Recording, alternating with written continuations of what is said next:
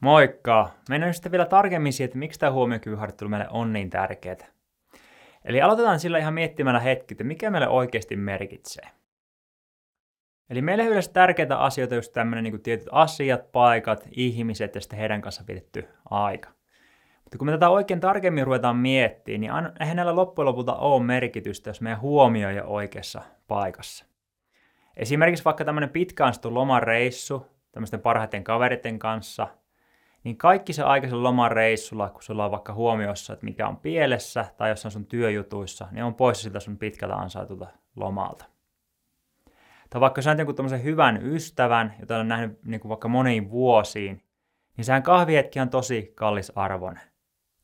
Niin jokainen hetki, kun sä oot uppoutunut vaikka ajatteluun, johonkin, oot jossain ihan muualla, niin on pois sitä kallisarvoisesta hetkestä. Eli mitä me tässä nyt ajan takaa on se, että me voidaan oikeasti kiinnittää se meidän huomio hyvin, vaan yhteen asiaan kussakin hetkessä. Eli se määrittää aika pitkälti, mitä me koetaan. Eli tämä meidän huomio määrittää aika pitkälti, mitä me koetaan meidän elämässä. Mutta niin moni asia koittaa kilpailla ja varastaa sitä meidän huomiota joka hetkessä.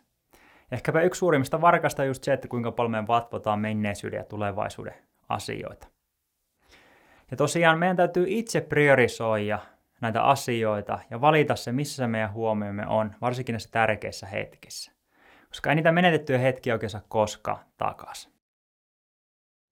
Ja tästä parantuneesta huomiokyvyn hallinnassa seuraa myös muitakin etuja. Esimerkiksi missä tahansa asiassa haluat olla oikeasti hyvä, niin pitäisi pystyä keskittyä siihen täysillä, eikä olla ajatuksissa. Esimerkiksi voi olla opiskelu, työnteko, fyysiset urheilusuoritukset tai jopa frisbee-golfi.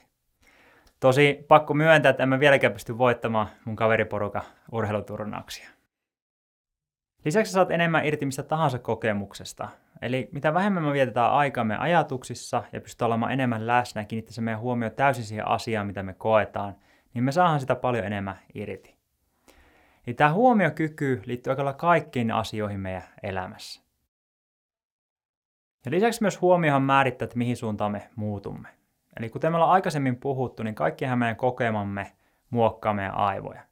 Ja koska huomio määrittää pitkälti, mitä me koetaan, niin käytännössä huomiohan määrittää sitten, että mitä informaatiota meidän aivot syö sisäänsä ja mihin suuntaan ne muokkautuu.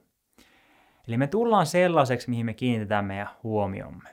Ja meidän huomio on koko ajan jossain, jollakin tavalla, ja tosiaan tästä joko rakentaa tai vahvistaa sitten esimerkiksi meidän asenteitamme, meidän tapojamme ja jopa meidän persoonaamme.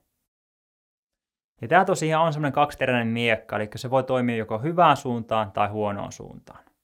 Eli kannattaa ihan systemaattisesti kiinnittää huomiota semmoisiin asioihin, mitkä sitten vie sua sinne suuntaan, minne sä haluat. Ja jotta sä pystyt tälleen tekemään, niin tähän sä tarvitset sitä treenattua huomiokykyä.